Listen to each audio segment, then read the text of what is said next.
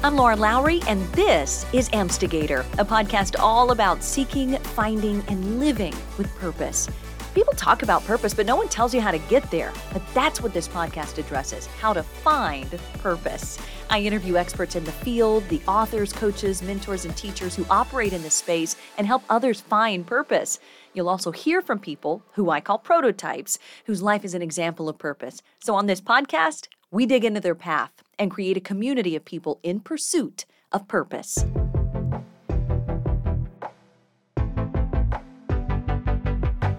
In today's episode, I am so excited for you to meet Shannon Schottler. She's a career transitions coach, but she really specializes in deeply personal transitions from careers like aerospace engineers, attorneys, CEOs, and people whose entire lives and identities have been dedicated to one career, and they become disillusioned or disenchanted and disenfranchised. What do you do in that situation when you know the path you're on isn't working anymore? Well, you call somebody like Shannon. And in the interview, she says she focuses there on those transitions because those types of transitions take tenderness. And her word is reverence. And they're incredibly deep. People work with Shannon for six to 12 months but the latest research is showing that real life transition takes between four and five years. So she gets people on a deeper path of self awareness, of consciousness, and embodiment that gets them to reconnect with how to feel their way through what's next. Her episode really cements for me what I think was a major theme for all of season two of Amstigator, where several guests really focused on those mucky in between parts from being totally disengaged or angry or numb and the work it takes to pursue something that makes you feel alive. So if you feel like you're on this hamster wheel or you're in a fog and you don't know what to do, this is the episode for you. I'm so glad you're listening. And Shannon gives you some really simple wisdom on where to start to achieve more clarity. And I'm going to tell you now, it surprised me and it's something I'm really, really bad at. So you're going to hear it within the first 10 minutes of the interview. Also, in this episode, you'll hear Shannon talk about her journey as a foster mom she recently adopted her seven year old foster daughter and really gets into how intertwined her purpose is with her daughter's purpose. And I felt a deep, deep connection with Shannon from the very first phone call. She's a real soul sister, and I couldn't be more excited to share her work and her energy with you right now. You can keep listening or watch the beautiful full episode on YouTube. Just search Amstigator, subscribe to my page, and turn on notifications so you know when I post anything new. So, what do you say? You ready to do this? This is Shannon Schottler, the Illuminator.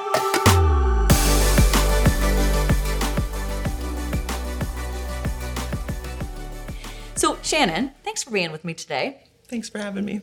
So, we found each other because we have a mutual friend and that mutual friend was so supportive and watched every single episode of season one and said, I have a friend you need to meet. And I was like, okay, all right, bring this person on.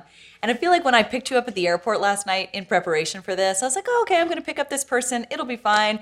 But I did not expect the total girl time that we had last night, and I did not want it to end. So so actually, it's funny because usually me spending time with a guest helps me really like laser focus in on what it is that I want to talk about. Mm.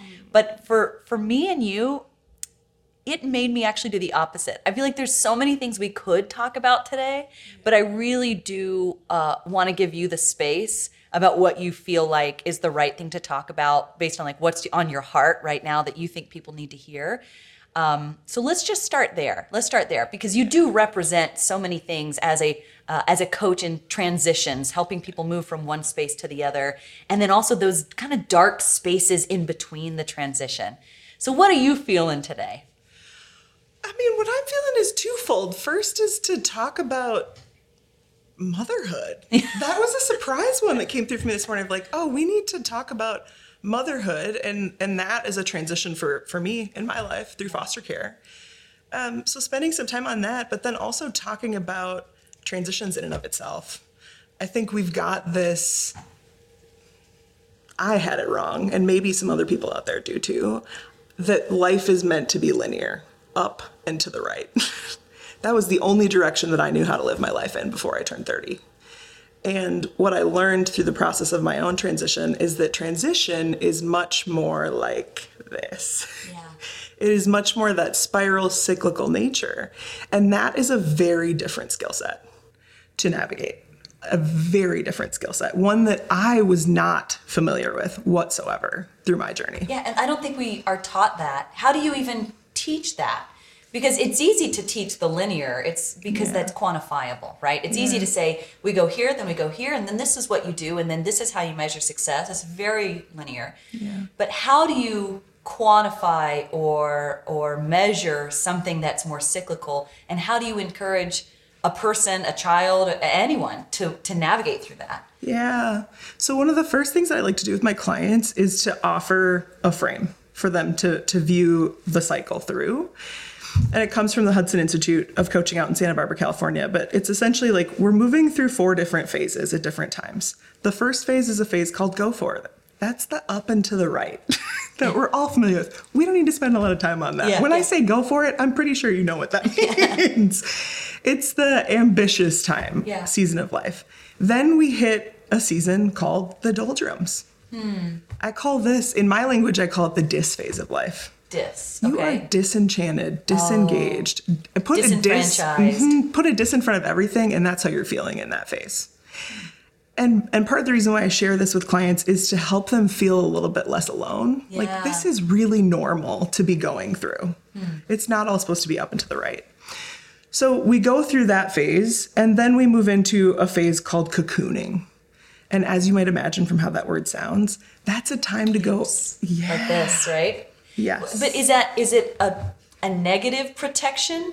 Because I almost think of a, coc- a cocoon as like a protection while you figure out something else. No, How do you mean it? I don't think of it negatively whatsoever. I think about it as like sacred, as a time for you to. I, I, when I explain it to clients, I break it into a couple parts. The first thing that we need to do when you're cocooning is rest. Mm. Because you just went through the dis phase. that freaking sucks. And that might have been a really long time for you Yeah. of feeling that way. And so it's absolutely vital that we restore your well first. Hmm. We restore your energy. I like how you say that. Restore your well. Yeah. Hmm. Tell me more about what that means for you. Restoring your well. Yeah, it can be different for everybody. Um, but that's one of the questions that I'll ask clients in an intake process is what's restorative for you? For me, that's what I did before this interview. That was time meditating, grounding, centering, doing some stretching to just replenish the reserves a little bit so you can move into the Phase the- four. Well, not phase four yet, but the back half of cocooning, which is reflection.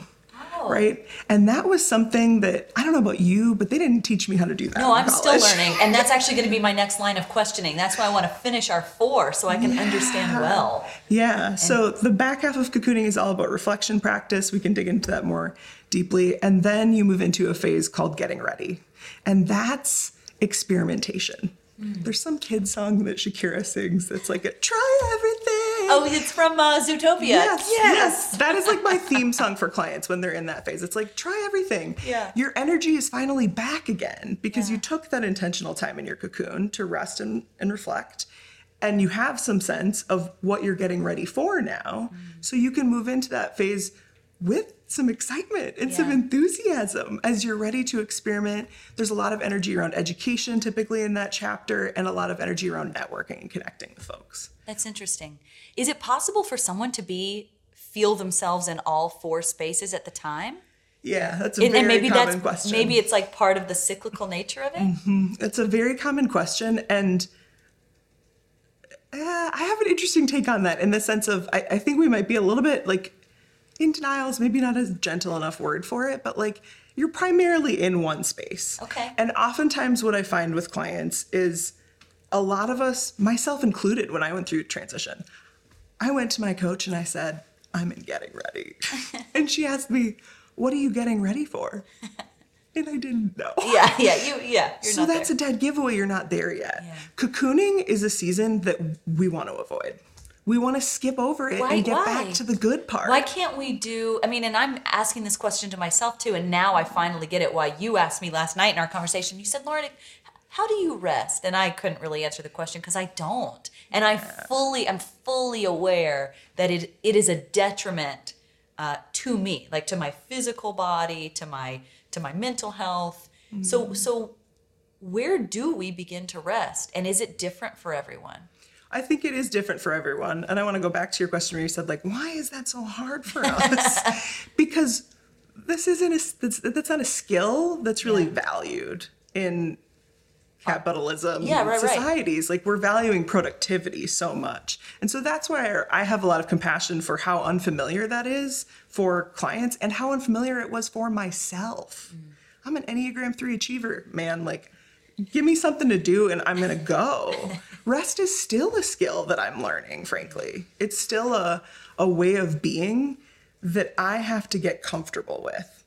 It's sometimes I compare it to yoga. I know you love yoga. I love yoga. You know? it's the only thing that makes me stop. It really is. Yeah. And that might be that might be one of the ingredients for you when you're in the cocooning season is yoga. Whatever it is. For me, it looked like going out to my parents' farmland and getting back to my roots Mm. and letting myself feel a sense of rooting again Mm. after a season where again I didn't feel very rooted whatsoever. Right. So so let's go there. So if anyone's listening or watching and they're like, I don't freaking know what to do, where to go, I don't know what question to ask, I don't know what I do well, I don't know what I don't like, I don't know anything. What is step one? Yeah. First rest, which many many folks will avoid. Okay, well rest. but rest, a little bit you know? I what i encourage clients to do is just block even an hour a week to start. Make here's what here's how i approach it. Make a make a list of all the coffee shops in your town that you've been dying to try. Set a date with yourself just like other people have like a kickball league as their hobby your new hobby is cocoon time at coffee shops. Cocoon with coffee. cocoon with coffee. That's your new habit. This That's feels like this feels like a winter retreat. Like I'm thinking I'm at a coffee shop, I'm looking outside, it's cold. I'm sure we could do this like beautiful cocoon time, maybe even walking in nature in the spring and summer, but like Yeah. cocoon does feel like this renewal time of of, you know, it's all seasonal, right? Everything's Yes. cyclical in our world anyway. Yeah. That seems like such a cold weather activity. yeah Feels very warm. Yes. And then starting with simply making a list of the questions that you're trying to answer in this mm. season. Don't even put any pressure on yourself to say, oh, I'm going to have to have the answers today. No, you just get to barf and brain dump all of the things that you're wrestling with, all of the things that you're trying to answer, and then making a commitment to yourself to keep showing up to that work, Yeah. coming back to it the next week, and beginning to play with those questions. Yeah, this is not a short game, right? Like this is a long game. It can be. I, I, I think for the very deep transitions, I would say like there's different levels of excavation. And some folks, it is more of what I would call like a mini transition. Like, oh, I just need to make a few tweaks, and now I'm happy again. I- Is that true? Like, I- and I don't mean like, oh, is that right? I'm saying, is that true? As in, is it true for a person that some people really don't need to make huge upheaval change? yes, this is true for sure. In fact, we want to do as many mini transitions as we can to make a life chapter last as long as possible, right? Yeah. Sometimes it's like, I'm getting a new dog, and that's the small tweak to get there. Or I'm going to put myself back on dating apps, like whatever it is. Those are examples of small tweaks. The major transitions, the, the one that I You described- specialize, yeah, and you specialize in too, right? Yeah, I, I'll do all kinds, but um, major is my passion. Yeah. Because I think there's a lot of tenderness in that space. Those take some time. Yeah. Those Like, take some time. how much time are we talking about? Give me a give me a range that you often see. Yeah. I would say most clients, I might work with them for six to 12 months. Transition in and of itself, though, the latest studies tell us it can take three to five years. Wow. I know you laugh because you're like, I don't want anyone to no, know, people but are going to be scared by that. But Yeah. honestly, that was, Lauren, I feel like I'm just getting back into go for it now. wow. And it's been five years. It's been five years. It's been five years. That's amazing. Like you've done your own transition as you've helped others through their transition. Yes. Yeah. Huh. What other questions do we have to? I mean, like I'm thinking of that list. Like, okay, I'm at, I'm doing my coffee time. I've got the list of all the questions I can't seem to answer for myself. I'm committed to coming back and coming back and coming back. Is it is it that curiosity brings clarity? I think so. That's a beautiful way that you just put that. Yes. I think the curiosity can bring quite a bit of clarity. And then it's like moving into a little bit getting us into the getting ready phase, but truly like thinking about a list of possible selves. I'm not joking here. Yeah, like yeah. make the list. Yeah. Like what are all the possible selves that you're considering trying on for size?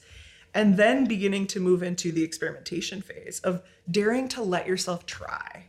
And daring to let yourself try in just like low stakes ways for the sake of your nervous system at first. You don't have to do what I did and quit your job without a plan. That's not a requirement to do cocooning. Turns out.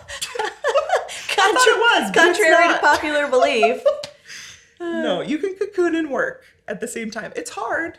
Yeah. It's hard, but it is possible. And certainly, it's hard with when you have children too. I mean, like this is speaking from experience. It's really, really hard to cocoon Yeah. and to work and to have children all at the same time. I mean, because from my own experience, you get home, they need and deserve love, you know, and so like you're probably tapped. You're tapped out. But you get home, you have to give them everything, everything they need, and then finally, when those little babies are in bed, it's like like do i have any time like intentional time to do anything more than just like veg out on the couch and and like watch netflix like i have nothing else and how do we even give ourselves time when there's nothing else yeah. what do you, i mean what's your answer to that I think that's where it comes into ruthlessly prioritizing. Like there are some things that are going to have to go in this season of life and giving yourself grace in the sense that this isn't forever. This is Yeah. for right now. This is for a period of time. So if you have a partner, how can you proactively communicate with your partner on, "Hey, this is what I'm moving through. I'm just looking for an hour a week. Can we find a way to give me an hour a week somewhere to do this Yeah. work?" And then I think in the scenario that you described, I would get really curious about even being thoughtful on like best time of day. Maybe it's not at the end of your workday, at the end of the Yeah, evening. Maybe yeah. it's how do you let yourself give you some love first Yeah. in the day, if that's what's true for you. Hmm.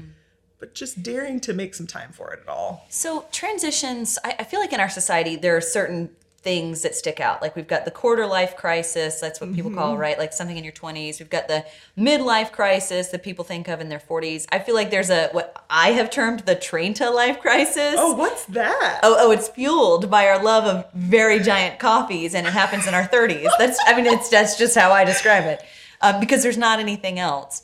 But I, I know that that that this desire to transition comes at different times for different people.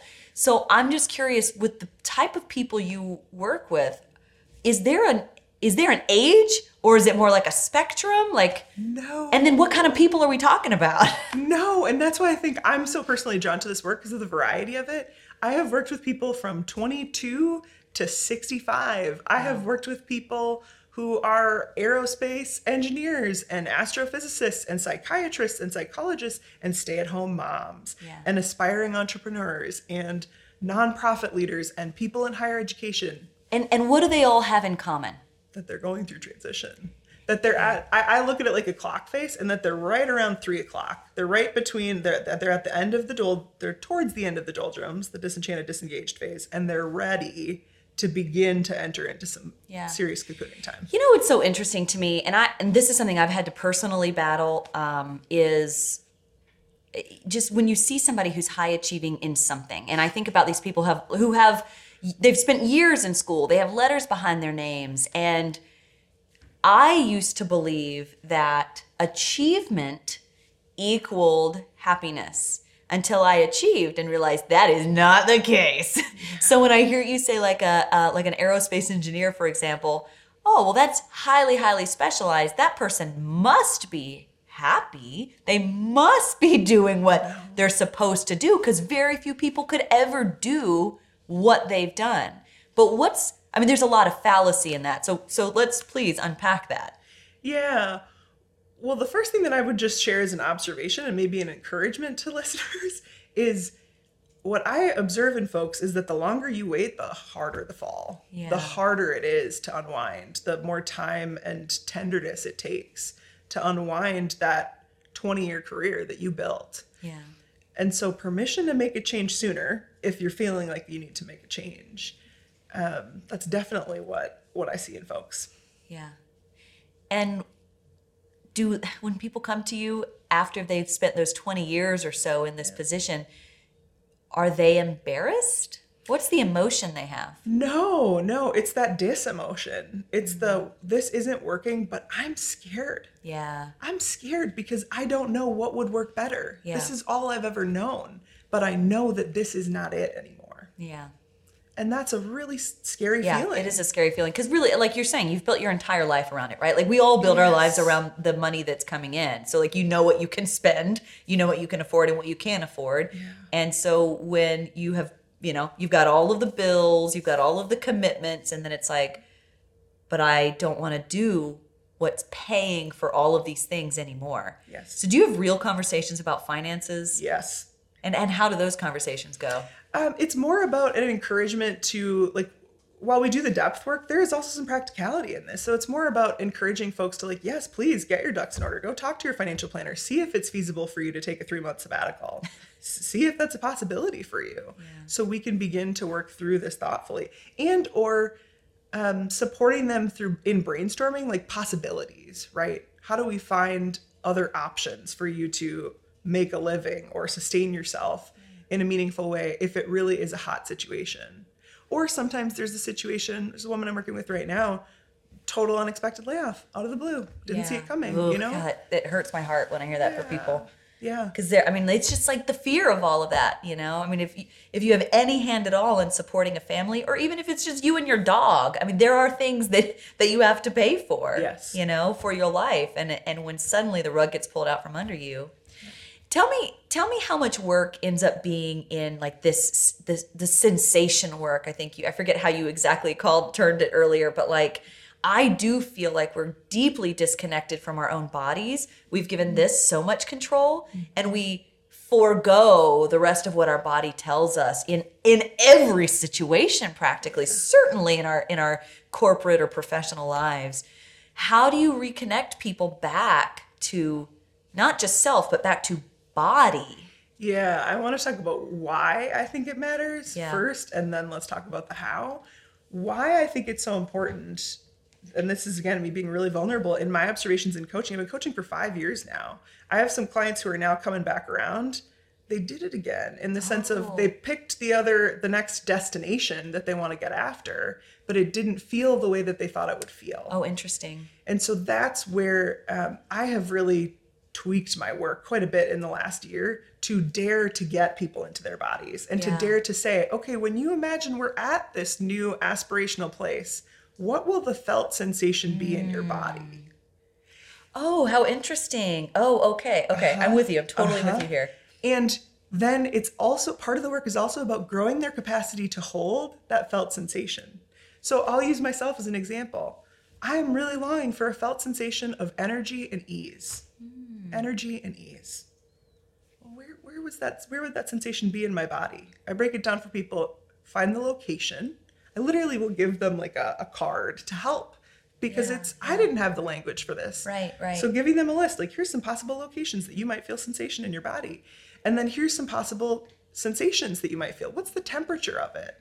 Oh wow, how interesting Yeah, you're like really visualizing all of it Yeah, what's the temperature of it or feeling it? oh yeah feeling sensing feeling and it. sensing it that's the What's right the word sensing. What's the temperature? What's the texture? What's the weight? What's the pressure? How much movement is there in this sensation? If we go back to my example of energy and ease, for me, that's like a grounded thunk. It's like a, oof, I'm gonna modify right now. It's a two feet flat on the floor, leaning back, palms up and open. Spaciousness to take a deep breath. Guess what though? That's not a very comfortable sensation for me to hold. oh you know? so, And so, do you have to make it comfortable or is that where you go maybe i don't want that maybe i want something else like what or is the process totally self-directed I I believe that it's about growing our capacity to hold sensations because and this maybe will get a little bit too nerdy but it's like going to what um, psychologists call the window of tolerance right and we can get into a hyper-regulated state which is where many of us are in Yeah. in stressful careers and lives which puts us into fight or flight totally response yeah. or we can be below the window of tolerance which is more like a state of hypoarousal which is freeze well we don't we don't know I, I just don't feel like we know how to do that and i say we and let me tell you who we is Yeah. i i think there's women like us, right, Mm-hmm. who are like women who are moms, but but more specifically high achieving women. Yep. Um, and there's a lot of high achieving men that are like that too. That you just don't know how to stop. You don't know how to turn it off. Yeah. You get to a place, you get to the top of the mountain, and go, "Oh crap! I got all of this wrong." You know. Oh, yeah. Uh, and then we have to do all of the backtracking of the. It's almost like we went the linear path up to the mountain when we what we should have done was like the ice cream cone topping, Yeah. topping, topping, topping up to the mountain. But no one teaches us that. And and I almost wonder to you, like also as a mother of a daughter, how do we teach our kids that that life isn't linear? Right? Like it's not that. It's it's I often say it's the pinball where you go boop, boop, boop, boop, boop, boop, boop. Mm. But I like what you're saying more because it feels I don't know, it just feels more resonant. It feels softer, it feels gentler, it feels more tender to think of it like a circle or like a like, you know, this kind of shape. Yeah. You know? Yeah. It feels more loving. Yeah, I think there's a couple ways that I'm really trying to embed this for Talia.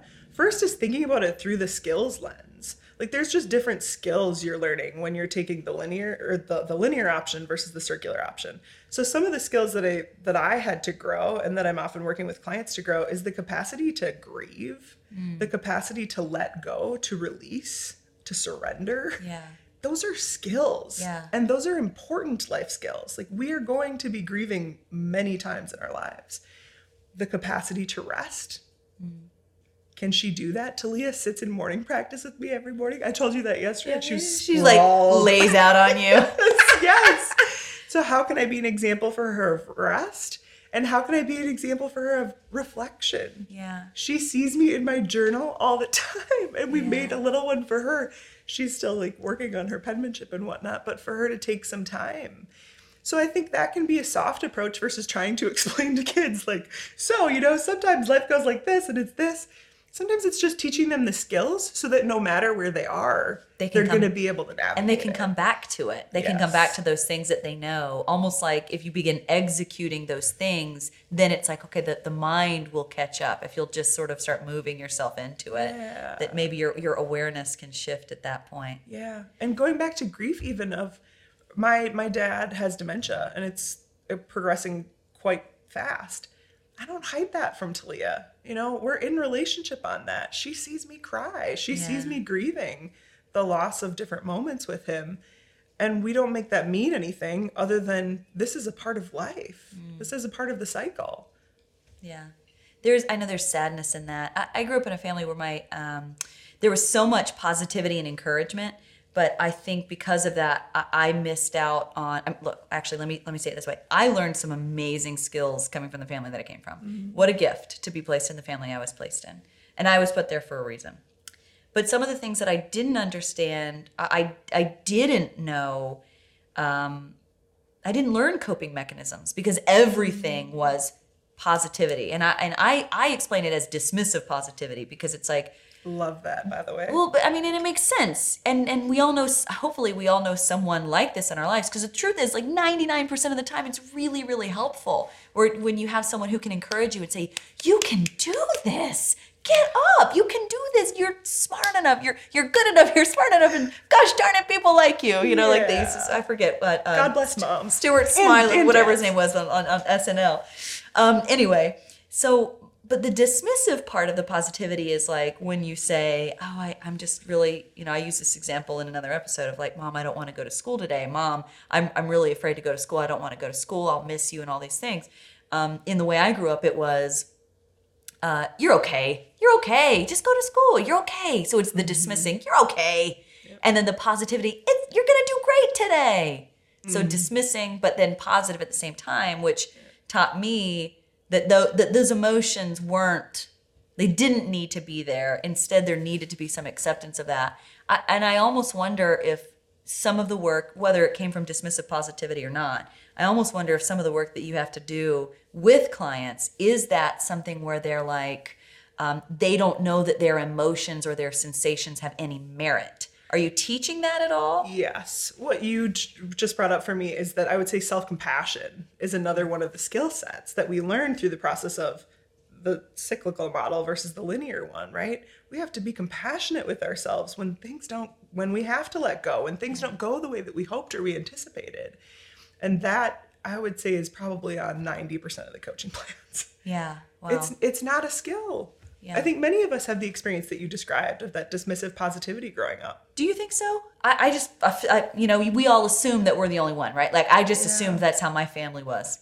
Yeah, I do think so. I mean, I know that I probably have a penchant for coaching a lot of the high achievers, Maybe that's what it is. Yeah. and um, I think that's real. I think compassion is a very undervalued trait in our world today. If even if I look for myself, compassion, I was hesitant to lean into self compassion because I worried it would make me weak. You know, like it's going to mm-hmm. make me not push as hard or strive as hard, and that's just such complete and utter Yeah. crap. Yeah. You're you're expressing something in a way that like I I I like to say the journey I've been on in the last year has been like a journey to unify the polarities. It's really the only mm-hmm. way that I've been able to describe it of like this po- this side of me that I've leaned into now for I'm 37. So probably 36 of my 37 years has been this effort to like Hulk smash all the time like run run through a wall like laser point like pff, here's the arrow i'm the arrow and i'm you know i'm going right? So there it is. But there's this other side of me and i think probably of everyone that's on the other side of the spectrum which is the rest. It is the cyclical. Yes. it is the letting go and allowing. And and i do feel like it's an active choice to give that side of us more power and then even if it's just more room more awareness of that side do you see your work that way as the two helping bring that stuff together I think my work might be evolving in, the, in that direction. So the way that I would describe what you were talking about is we all, man or woman, have masculine and feminine energies in us. And in our society, in our world, so much of the feminine traits, the opening, the receiving, the allowing, the resting, the choosing, the sovereignty has been lessened to say, eh, this isn't that important. Right, Keep right. doing the striving, reaching, productivity. Well, and I think about even you in college, right? Like you went to an all women's college, and it's we are we are this. Women can do everything, which I agree. Women can do everything, Yes. but maybe some of it we've gotten wrong. I think so. I, honestly, sometimes I get so excited when I think of what could be possible in our world. Yeah. Can you just like, can we both sit with this for a minute and think, wow, how awesome would it be if there was even 5% more compassion in our world? If there was 5% more rest in our world? If there was 5% more reflectivity in our world? Yeah. Yeah. Yeah, I think it would change a lot. So, so okay. So let's get back to our polarities here. Um, these feminine traits, typically feminine traits of the allowing and the opening.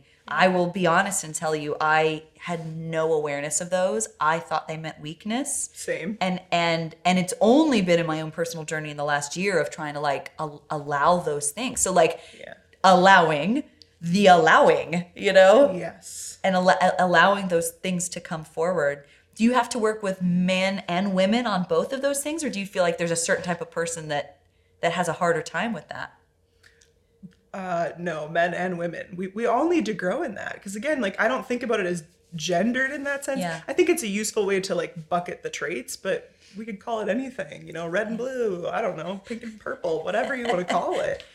But just giving a sense of like what what might the poles be that we're working with here. And then finding that softness. Yeah. again like i get so excited. I, I will joke about current events and how different it would be if more folks had regulated nervous systems if more folks spent a little bit of time in that in that restful state to help themselves get back in the window of tolerance a little bit. Hmm. It would be a dramatically different world and i get so excited every time i have another client wake up to that. Oh. Because that will be the change. Yeah. Yeah, I do feel like we we as we begin to choose that as each of us individually begin to choose those kinds of ideals or that kind of life for ourselves. I mean, think of all the people we impact just by living the life we're supposed to live, which is why I kind of my passionate pursuit right now is to help people go deep within to find what it is they're supposed to do because because your your each of us our purpose is in in my mind a twofold. Purpose is the one thing but then there's this twofold thing. It's you're supposed to be doing your purpose for what you're supposed to do but then also all of the people that are needing to hear your story your message your teachings. They need to see the example of someone living the life they're you know supposed to live something that makes them happy something that lights them up You know, these are all beautiful, positive things, not things that make them disengaged, disenfranchised, mm-hmm. right? Like we we need to show that to more people. So by one person living with purpose, they affect their circle. By another person living with purpose, they affect their circle. Yeah. And it just goes on and on. And I think that's probably where we get to the 5% increase, right? 5% more here, 5% more there. Yes. Yes. A dear friend of mine calls them expanders. Mm-hmm. Like how can we support more folks becoming expanders for other people to be the example of saying like yes it is possible. Yeah. Hey it is possible right. to really love what you do and make a living doing it. Yeah. and have a family and show up and be the kind of mom that you want to be and not kill yourself working 60 hours a week. Yeah yeah. It is possible. Yeah. be the beacon of hope. You, what you just said actually is uh, a way I described before I launched this podcast as the way I would describe it to people. I'm like, do you know what expanders are? Oh, yes or no, or whatever. You know, I explain what an expander is. And then I'd say, I'm making a podcast of expanders. Mm-hmm. I want to show people that it's possible to live the life that they're supposed to live. And on top of that, I want to show that it's not all butterflies and unicorns. Like we need to show the pain through all of it because a lot of times pain becomes the linchpin that then allows purpose to grow out. Yeah, and you know? uh, that I, I'm starting a new interview series soon with some former clients who have volunteered to be a part of it called the Messy Mucky Middle, because there's too many people out there yeah. that want to just skip to the good part yeah. and like not tell the truth of just how windy and messy that road can be. Yeah. And I'm really committed to like finding people who will tell the truth of like it wasn't all sunshine and roses. Yeah. There was a time when I thought about going back to a corporate job in all of this. it's so funny to like see you now as this evolved human and to think that you'd go back. I can't imagine it now, but there was a time, yeah. right? Where it was messy, it was mucky in the middle. I wasn't sure, was I going to make it as a coach? Yeah. But that a little bit goes to my passion around what I offer to clients a lot is destination versus devotion. Yeah. I remember sitting at the stoplight when I was at the peak of my frustration and agitation with foster care and at the peak of my frustration and like concern of am i ever going to quote make it as a coach? And i felt like my guides whatever universe just popped in and say said if you would be in the same place 4 years from now would you do anything different right now? If you were still in this messy mucky middle with Talia's case and you were still coaching like a few clients and no more would you change anything and the answer was no. and that's how I knew, yeah, yeah. oh, I am on the right path because yeah. this is my devotional calling now. Right. It doesn't it doesn't matter if I never get to the destination. Mm. This is the work that I would want to wake up and say yes to every day. Yeah, let's talk about devotion over destination. What what does that mean to you? I mean, obviously I get destination. You know, when we're always set out in the like how you say straight up and to the right, like here's yeah. my linear path. I've got this destination I'm going to. Yeah. But where does help me understand how devotion is the opposite to destination? I think they can play together. So sometimes I think about destination as like a point Z. This is the place that we're trying to get to. But it's thinking about, well, what are the ways of being that I really need to be in devotion to to to ever even have a hope or chance of getting to that destination? And what are the ways of being that I love embodying so much that it would never even really matter if I never got there? Mm. You know, I love being curious. I love asking questions, yeah, as you maybe do too. And that's beautiful then I found a sense of like what what the devotional path is for me. The other way that I'll describe it to clients is in a way that I think you probably already know is destination is very external focused. Devotion yeah. is more on the inside. Oh, devotion oh, yeah, is an inside job. And then the last thing that I'll offer to folks is where are we putting an ED when it could be an ING? Mm. So where are you saying, oh, I want to get to this place where I've created X amount of revenue in my business? Mm. And how can we just be in the energy of creating? Yeah, that's like an arrived thing. And it's almost like and I and I realize goals are super important and things are super but but are I but I well listen, listen. that I would say now being on the other side of that where I've lived my entire adult life, you know, focusing on destination, focusing on the ED, focusing on yeah. what the achievements have been I would say, well, it's not all it's cracked up to be. But I also had to have all of that experience to finally evolve past it. Yes. Right? Yes. There's right there with you, sister. There is no way I would have ever gotten to this devotional place. And frankly, even still, it's a choice every day for me to yeah. keep being in tune with the devotional path and not just the destinational path. Yeah. And I also don't want to shame folks who are maybe still feeling a call to the destinational path. I think that's part of our evolution, right? But then eventually, like you reach enough milestones or you go through that cycle enough times where you're like, eh, this really isn't all that it's cracked up to be. I need to find a different Yeah, way. yeah. And and the truth is you're self, you, self are the only one who can make that decision. Yes. You know? It's on you. That I think that was one of the the points of clarity for me in my in my adult life is like realizing it's on me. You know, all those choices, all the times I gave up my power or gave up my identity to take on the identity of something else, that's on me. Yeah. That's no one else's fault but mine. But I also had to have that journey, right? Yes. To get to this place where I can finally say, "Oh wow, that was not right for me." So let me let me create what is right for me. Yeah. It's on me to do that. It's on no one else. No one else can tell me the answers because it's not their journey. You know, it's Yes. mine. And that is the critical choice that shifts someone from the doldrums into the next phase, into cocooning, because it's letting go of victim mentality and it's stepping into self responsibility, stepping into a radical level of self responsibility for your life and your choices. To hmm. say, oh, I'm not happy. And instead of, I used to do this with my team at Target all the time. Where are you pointing the finger out there? And now let's turn it right back around on you. Yeah. How are you contributing to the situation you're in right now? And what is the first step that you can take to support yourself in getting out? Mm. That's more of the tough lovey coach version. Yeah.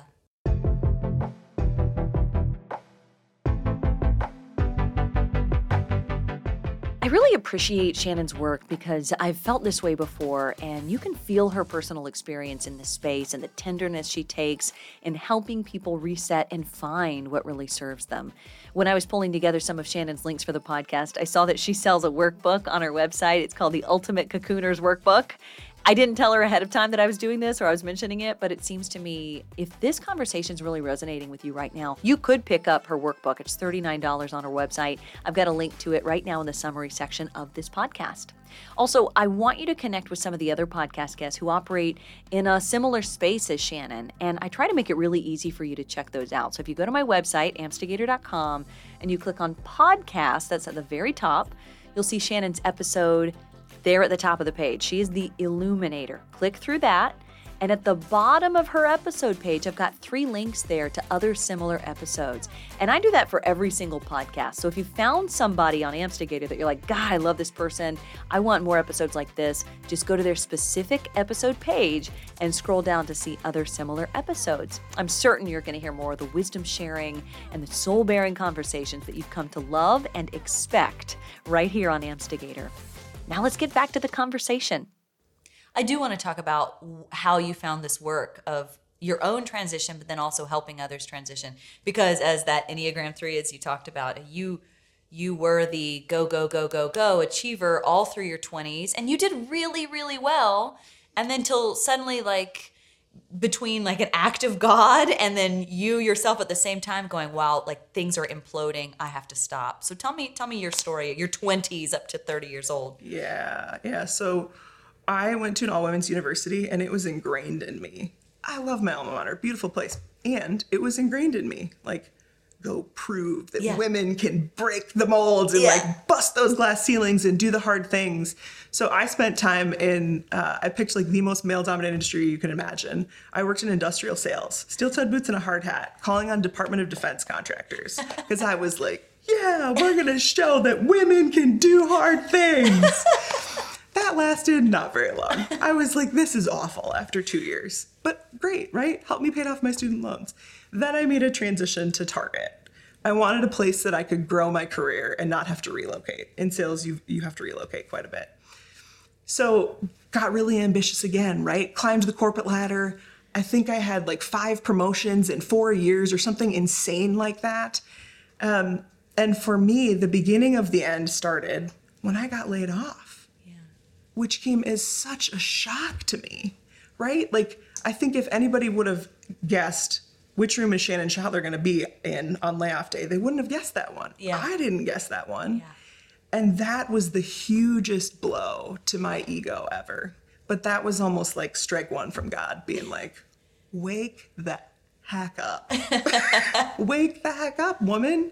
This is not all there is in life. And this isn't you. Like, this isn't even what you're supposed to be doing. Like, a lot of times I do feel like, and this is a separate conversation, a lot of times I do feel like it's like a shaking right? A shaking from the divine saying like, hello, like I can't get you to like actually work on the things you're supposed to work on unless I shake you out of like the situation that you think you're supposed to be in. Yeah. But here's how much I didn't listen, Lauren. Okay. I, I got a new job right away, right? Went to work for Unilever, another like great, sexy, big international company this time, doing sexy things. And um, within like I, maybe three months, my old boss at Target said, Hey, can you come back? We want you, and like ego play totally. We want you to manage a team twice as big as the last one, $1 billion P&L, like get on in the game. And I went back. Yeah. I went back to the place that laid me off. Glutton for punishment. Yes. And it was like, God just being like, woman, like, when are you going to get this job? Gets better. I work on this big, sexy project because I have a huge chip on my shoulder Yeah. at this point, right? To I have everybody. something to prove. Right. I have something to prove. Like, you made a mistake when you let me go. And so, work on this big, sexy project to the point where I'm presenting in the boardroom to the CEO of Target Corporation, Fortune 50 company. Are they in the 50? I don't know, somewhere Who in there. They're- they're big. They're big. Presenting to the CEO of Target Corporation with a team of folks that have worked on this project and his entire leadership team, celebrating a massive accomplishment. I felt numb inside. How? Um, this was a moment that should have been like so celebrated for me, right? Like this was the pinnacle of your of a career Yeah, in your some corporate ways. career. And you were only 30, right? And I was 29 at the time. And it just did nothing for me. Still though, didn't get it. Lost 5 people in 5 months. like death, you're saying. Death. Yep. 4 of them under 40. 3 of them under 30. Wow. And with every single death, it was like the first guy was 29 year old that I worked with at Target Corporation. Picture of health, dropped dead on a run. Major wake up call thinking that could have been me. Mm. Next death, my sister's father in law passes away, 60 years old, of a freak lawn mowing accident, oh of all things. That could have been my dad. When's the last time I talked to my dad? Mm. Move forward my best one of my closest friends brothers pass away in a single car accident 24 years old. That could have been my brother. When's the last time i talked to my brother? A girlfriend that i went to high school with died at 30 years old of brain cancer. My husband's mentor died at 38 years old of a massive heart attack leaving behind a two-year-old son. And it was just with with every death it was like oh crap. Yeah. I get the joke now Yeah. I- Like you're, you're not doing it. You're not doing the life you're supposed to do. No. But I didn't but here's the thing too that's that's tough about transition sometimes. Sometimes you know that there's an end before you know what the new beginning is. And that's where I was. And that's really scary. That's so, so, so scary because then, and I think probably that space is what causes people not to act. That causes inaction. Um, maybe it causes the gripping too of like, wait, wait, wait, wait, wait. I know this is ending, but uh, I don't have control over this situation, so we just hold on to it. Yeah. When maybe the maybe the right thing to do is just to let go of it. yeah. Yeah. So what did you do? Well, I would say it took all of those five months to work up the courage. I put in a two month notice at Target because I was so scared. And my boss was like, Are you sure? Are you sure? Her boss sat down with me. Are you sure? Sure? Do you want to take a sabbatical? Do you want to take a leave of absence? But I knew I had to give myself space because I didn't know who I was anymore. I didn't know what was important to me anymore. And that freaked me out. But so so the way you're saying that makes me think you knew at some point what was important and you knew at some point what you wanted, but Oh, you had yeah. forgotten. Oh yeah, that's a that's a great way to put it. I had forgotten. I had gotten on the corporate escalator. Just kept having people tap me on the shoulder, saying like, "Hey, you should do this job next. Hey, You're like, you should go to that company next. Hey, "Sure will." you should lead that." Yeah, exactly, exactly. And it was like I just morphed and changed and shapeshifted into any of the ways that my mentors told me would be good. And I'm not no fault of theirs, if anything, fault of mine that I didn't have. I, I lost a sense of integrity along the way. Of like, mm-hmm. gosh, what does integrity to me look like in all of this? Mm-hmm. And that was why I needed to take the time to to find myself again. Yeah. So what was that final day at the end of those two months? Two months passes and you're like, okay, I'm still really gonna quit now. Um, all right, I'm doing it. And what was that day like? It was scary as hell. Yeah. Honestly, it was terrifying. Even in that moment, even in that moment, I remember texting my husband and saying like, oh, "Did I do the right thing?" Because I was worried about money too, right? Yeah. Oh, Like, I mean, of I'm- course. Yes, like I'm, I'm I'm earning an income for a family, um, but also I knew I would need it to be fun. So frankly, too, we we threw a jokingly my retirement party, and it was also my 30th birthday. I timed it well, and so we we got a party bus.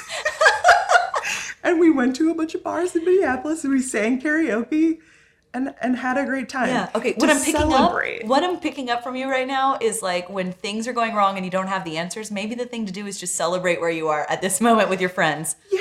Maybe? that can be a beautiful thing. And I didn't know this at the time, but sometimes we need to have almost like ceremonies in a way to like mark the ending, to say, oh, this is over. Hmm. And I'm so glad I had that time to mark that, oh, this is over. This is an ending. Can can we under like I need to a, a better understanding of how you knew it was the end. Like it wasn't just a choice. Like this was something that went a long time, but not so much in thoughts. I need to know more in sensation. How did it feel to you knowing that this was not what you were supposed to be doing? How did you know? Right here and a gripping and a tightening.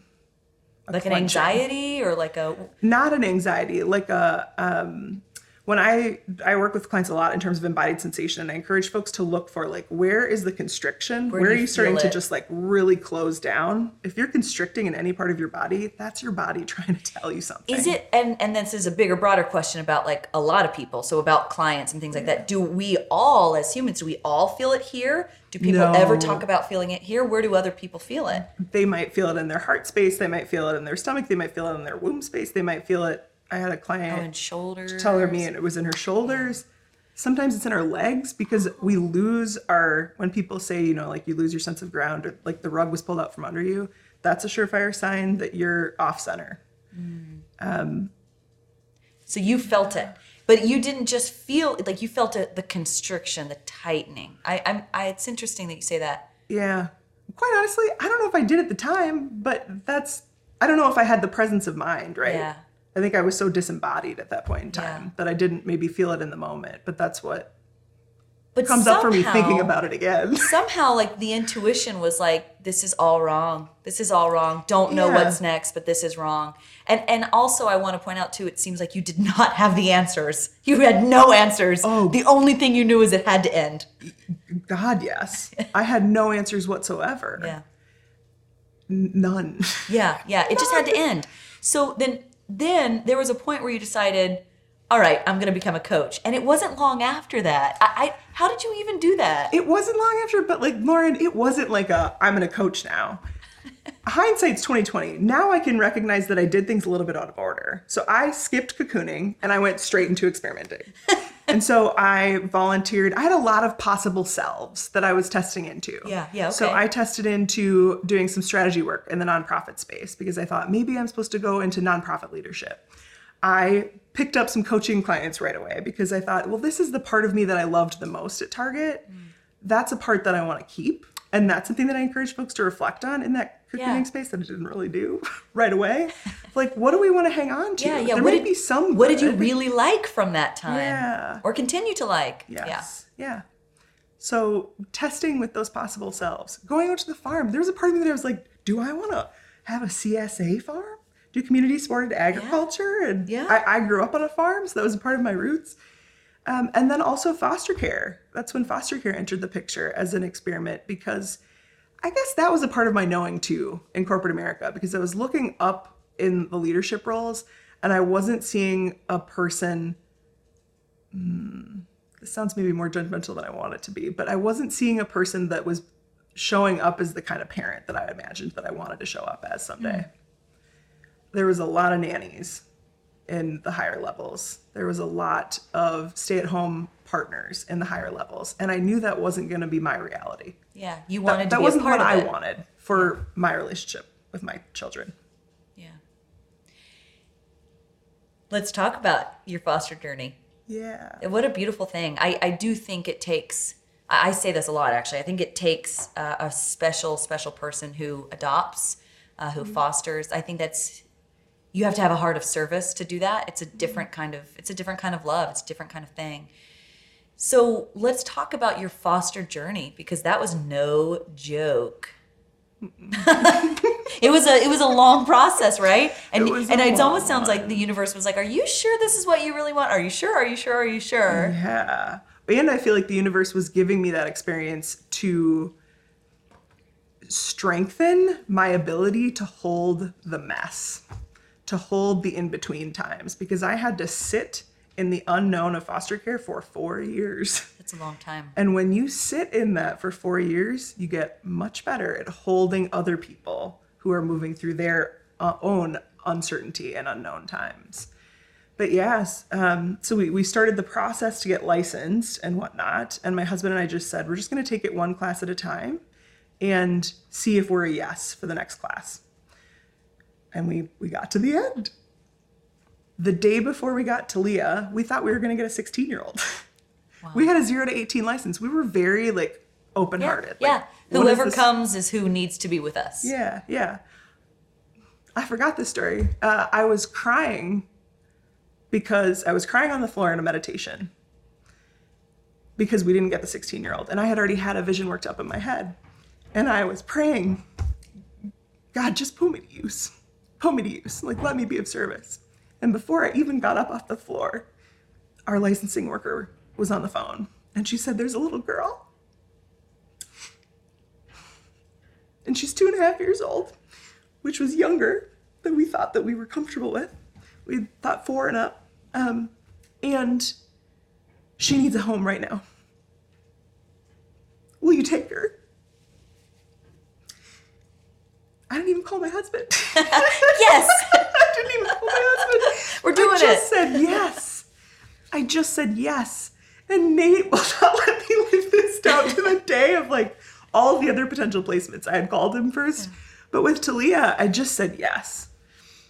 And she came the next day, and the I vividly remember the social worker bringing her down the back steps and thinking, wow, this is, I had a vision when I was 13 of parenting a child that looked nothing like me. Um, and it was Talia. And I didn't know that until I was looking at her. Wow. Did you had you forgotten that vision? Did it come back to you or had you always known that vision and remembered it? Vision was like always in the back of my mind. I think that's why I always felt called to foster care. Um, but yeah, it, it was, you could feel it. Oh my gosh. The, I think there's some really beautiful stuff here, right? I mean, there's there's you finding yourself almost like creating a home for yourself. And in that creation, you also created a beautiful safe space for someone who needed your love. Mm-hmm. So I, there is something really beautiful, I think, to motherhood that I've yet to meet a woman who doesn't become a better woman when they become a mother. Because that process of caring for someone, for loving someone who cannot give you anything. And and matter of fact, the older they get, the more they take from you. You mm. know? So so it's like this amazing fiery process to to hone you and make you just a more beautiful person. Well, it's like you had to do that twice. You had to become this beautiful person, then do it again because now you're the mother of a. Is Talia seven now? She's seven now, yeah. Yeah, so you've had this amazing journey that I know she's helped so much since you've had her. Oh, yeah. But in those years of waiting, I mean, it was like a purgatory of foster care. But then you were also doing your own transition, fiery transition. You were also holding a flame, being the illuminator for other people who were trying to make a transition too. Um, how, gosh, there, I just have so many questions about it. Like, when did you realize you needed to help people focus on the in between, the mucky middle? Oh, that was a journey of, in and of itself because I tried a lot. I experimented a lot. I played with executive coaching. I played with leadership coaching. And for me, it was like the calling of my heart, but I didn't know what to call it, Yeah. right? I knew executive, like when I, it all came down to title. Like, what do I call oh, myself? Oh, yeah, How do I explain to people what I do? Yeah. When I tried on executive coach, I thought, oh, this feels stiff. This feels corporatey. And my heart is goes way beyond executives. You know, that's not the only person that I long to serve or be in service to. When I tried on leadership, I thought, eh, that's a little stiff too, still. and so transition was just what I kept seeing was attracted to me. It was the, the the situations that kept coming my way, and the ones where I felt um, both like most equipped, but also the most. Only way I can describe it is like a sense of reverence around it. The sense of reverence that's required in that space. Yeah. That's a deeper coaching journey. We, oh, it's a deeper coaching journey because it's deeper within a person's self, and and and you have to ask some very, very significant questions that that aren't questions that someone can answer in an afternoon. So there's like a real commitment. You talk about the vision of you holding the hand of someone who doesn't look like you. You are holding the hand of a lot of people through a really dark time where it's a lot of unknowing and a lot of fear. It's like I, I think of you like as we were, you know, talking about your what we should call your episode title, and and when we, you know, came up with this uh, idea of an illuminator, I literally like I saw you in a dark cave holding a flame, you know, holding a hand and helping people through the darkness. Yes. Um, let's play a game. I like to play with everybody um, because I, I just like to know how people get to the place where they are, right? Like, of course, we've talked about a lot of what got you to the place where you are, but um, I think it's interesting to have kind of apples to apples comparison so people can know like your story and and uh, the good times and the bad times. You ready to play? I'm ready. Let's do Okay. it. I love so, games. there's no prize at the end, I assure you. Dang Um, when was the best time in your life? the day we adopted Talia, and every day since. We adopted Talia um, August 12th, so it's been six, seven months. What has she brought to your life? Oh, the capacity to remember play again, the Mm. capacity to remember rest. She teaches me so much of the skills that are in that cyclical model instead of the linear model. Which makes me think, wow, we all know, but we've forgotten. oh yeah, I I definitely think that it's a journey of remembrance for many people. Oh, wow, that just hit me. Yeah, yeah. That's amazing. it's remembrance. It's remembrance because we had it in us when we were little. What what was the worst time in your life?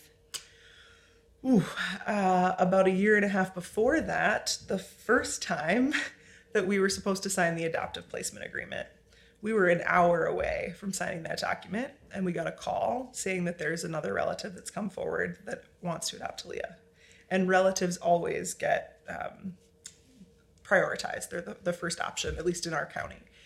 And that was one of this many times I can think I've seen my husband cry that was devastating because we thought this little girl that has become gosh she's my daughter now but still makes me emotional that has become my daughter could be taken away from me in the blink of an eye. And that was a very terrifying low place to be in hmm. to hold that tension for a while longer. Where was a turning point in your life for you where you're like everything changed from this moment? I mean, you can have multiple, it's fine. Yeah, yeah. I think the turning point moment was the one that I described earlier where five people died in five months. For me to wake up and say, uh uh Gotta this live isn't it anymore. Remember who you used to be. Remember, you used yeah. to be good to other people. You used to volunteer. You used to care Yeah. about more than just yourself. Get back to that person. right. How about uh, greatest moment of clarity? Uh, that one relates to our foster care journey. I don't go to church very often, but my sister happened to, my sister and I went to the same university and she was in town. She said, Hey, let's go to church at St. Kate's. So we went to church that Sunday and the priest said a whole homily all about who is not welcome at your table. I felt so called out in that sermon. Oh, wow. Conviction, huh? Oh my gosh, I felt so called out because that was the shift that I had to make. That's why God was making foster care take so long because my heart needed to soften. I was in a very protective energetic because what do we call the system that kids are in? The child protection system. And I needed to shift to a connection mindset.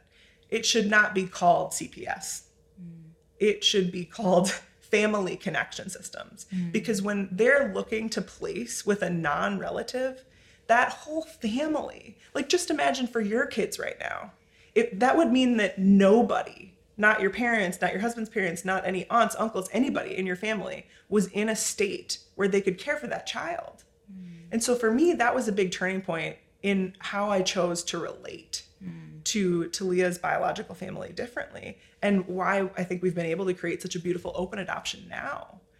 because and I'll tell people who who say like I want to do foster care, do not do foster care unless you are committed. Yeah, unless you're called to do it. Unless you're yeah. called, but also unless you're committed to bolting on to another family unit that is in like I get this visual of almost like the most rickety house, you know? And not not not in terms of their who they are as humans. They're beautiful people, but they need support. They need a lot of strength and reinforcement in that season. And if you are not willing to do that or shift your heart mm-hmm. as I had to had to do to get to that place, you have no business doing yeah. foster care. Yeah. None. What is something about your nature you've either overcome or you continue to overcome? Presence. Um, there's this beautiful quote in the coaching industry called said uh, that goes, "Your presence is the intervention."